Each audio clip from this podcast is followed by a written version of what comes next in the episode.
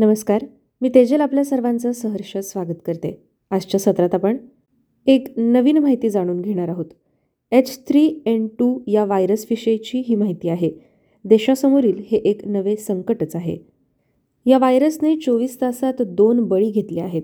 जाणून घेऊया H three N to या व्हायरसविषयीची माहिती.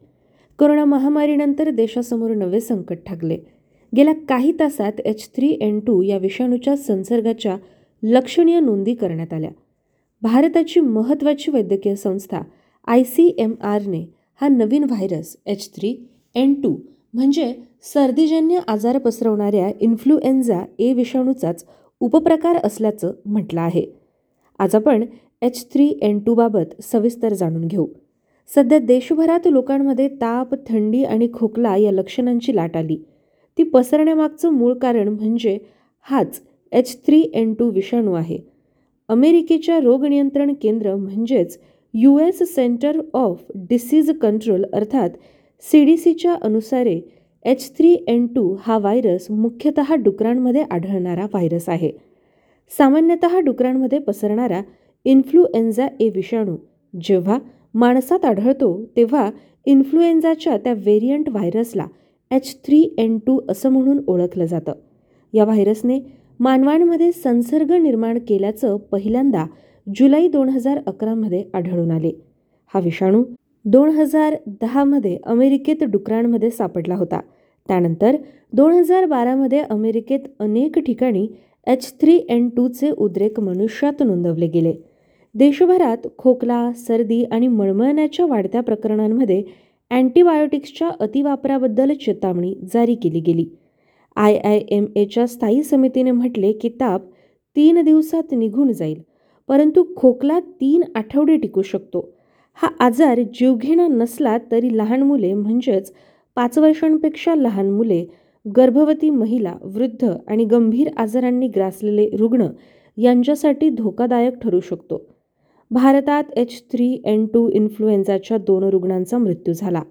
देशात हा व्हायरल इन्फ्लुएन्झाच्या म्हणजेच एच थ्री एन टू विषाणूच्या संसर्गामुळे हरियाणा आणि कर्नाटकमध्ये प्रत्येकी एका रुग्णाच्या मृत्यूची नोंद झाली. कर्नाटकातील ब्याऐंशी वर्षीय हिरा गौडा यांचा एच थ्री एन टूमुळे मृत्यू झाला असून इन्फ्लुएन्झामुळे मृत्यू होणारा हा देशातील पहिला रुग्ण आहे. त्यांना मधुमेह आणि उच्च रक्तदाब हे आजार होते. हरियाणातील फुफ्फुसाच्या कर्करोगाच्या एका छप्पन्न वर्षीय रुग्णाचा एच थ्री एन टू इन्फ्लुएन्झामुळे मृत्यू झाला. आरोग्य मंत्रालयाने एक निवेदन जारी केले. त्यात त्यांनी नागरिकांना आश्वासन दिलं की प्रशासनाकडून परिस्थितीवर तात्काळ बारकाईनं लक्ष ठेवलं जात आहे. या विषाणूचा प्रादुर्भाव पाहता सरकार अलर्ट मोडमध्ये आलं आहे.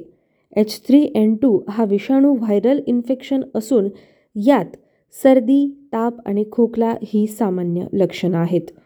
नऊ मार्चपर्यंत भारतात एच थ्री एन टू आणि इन्फ्लुएन्झाच्या विविध उपप्रकारांच्या एकूण तीन हजार अडतीस प्रकरणांची नोंद झाली.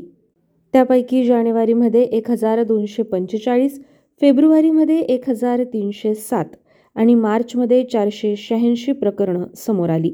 यातील बहुतेक कमी वयोगटाची मुलं एच थ्री एन टू इन्फ्लुएन्झाच्या विळख्यात असून त्यांना बरं होण्यासाठी दहा ते बारा दिवसांचा कालावधी लागत आहे. तसेच मुलांना आय सी यूमध्ये दाखल करावे लागत आहे. येथे येणाऱ्या प्रत्येक तिसऱ्या चौथ्या रुग्णाला जास्त ताप आणि खोकल्याच्या तक्रारी आहेत. H three N two influenza हा विषाणू हवामानातील बदलामुळे सक्रिय होतो आणि वेगाने पसरतो. एच थ्री एन टू इन्फ्लुएन्झामुळे येणारा ताप हा साधारणतः तीन ते चार दिवस राहतो. परंतु काही प्रकरणांमध्ये सहा ते सात दिवसातही ताप बरा होत नाही.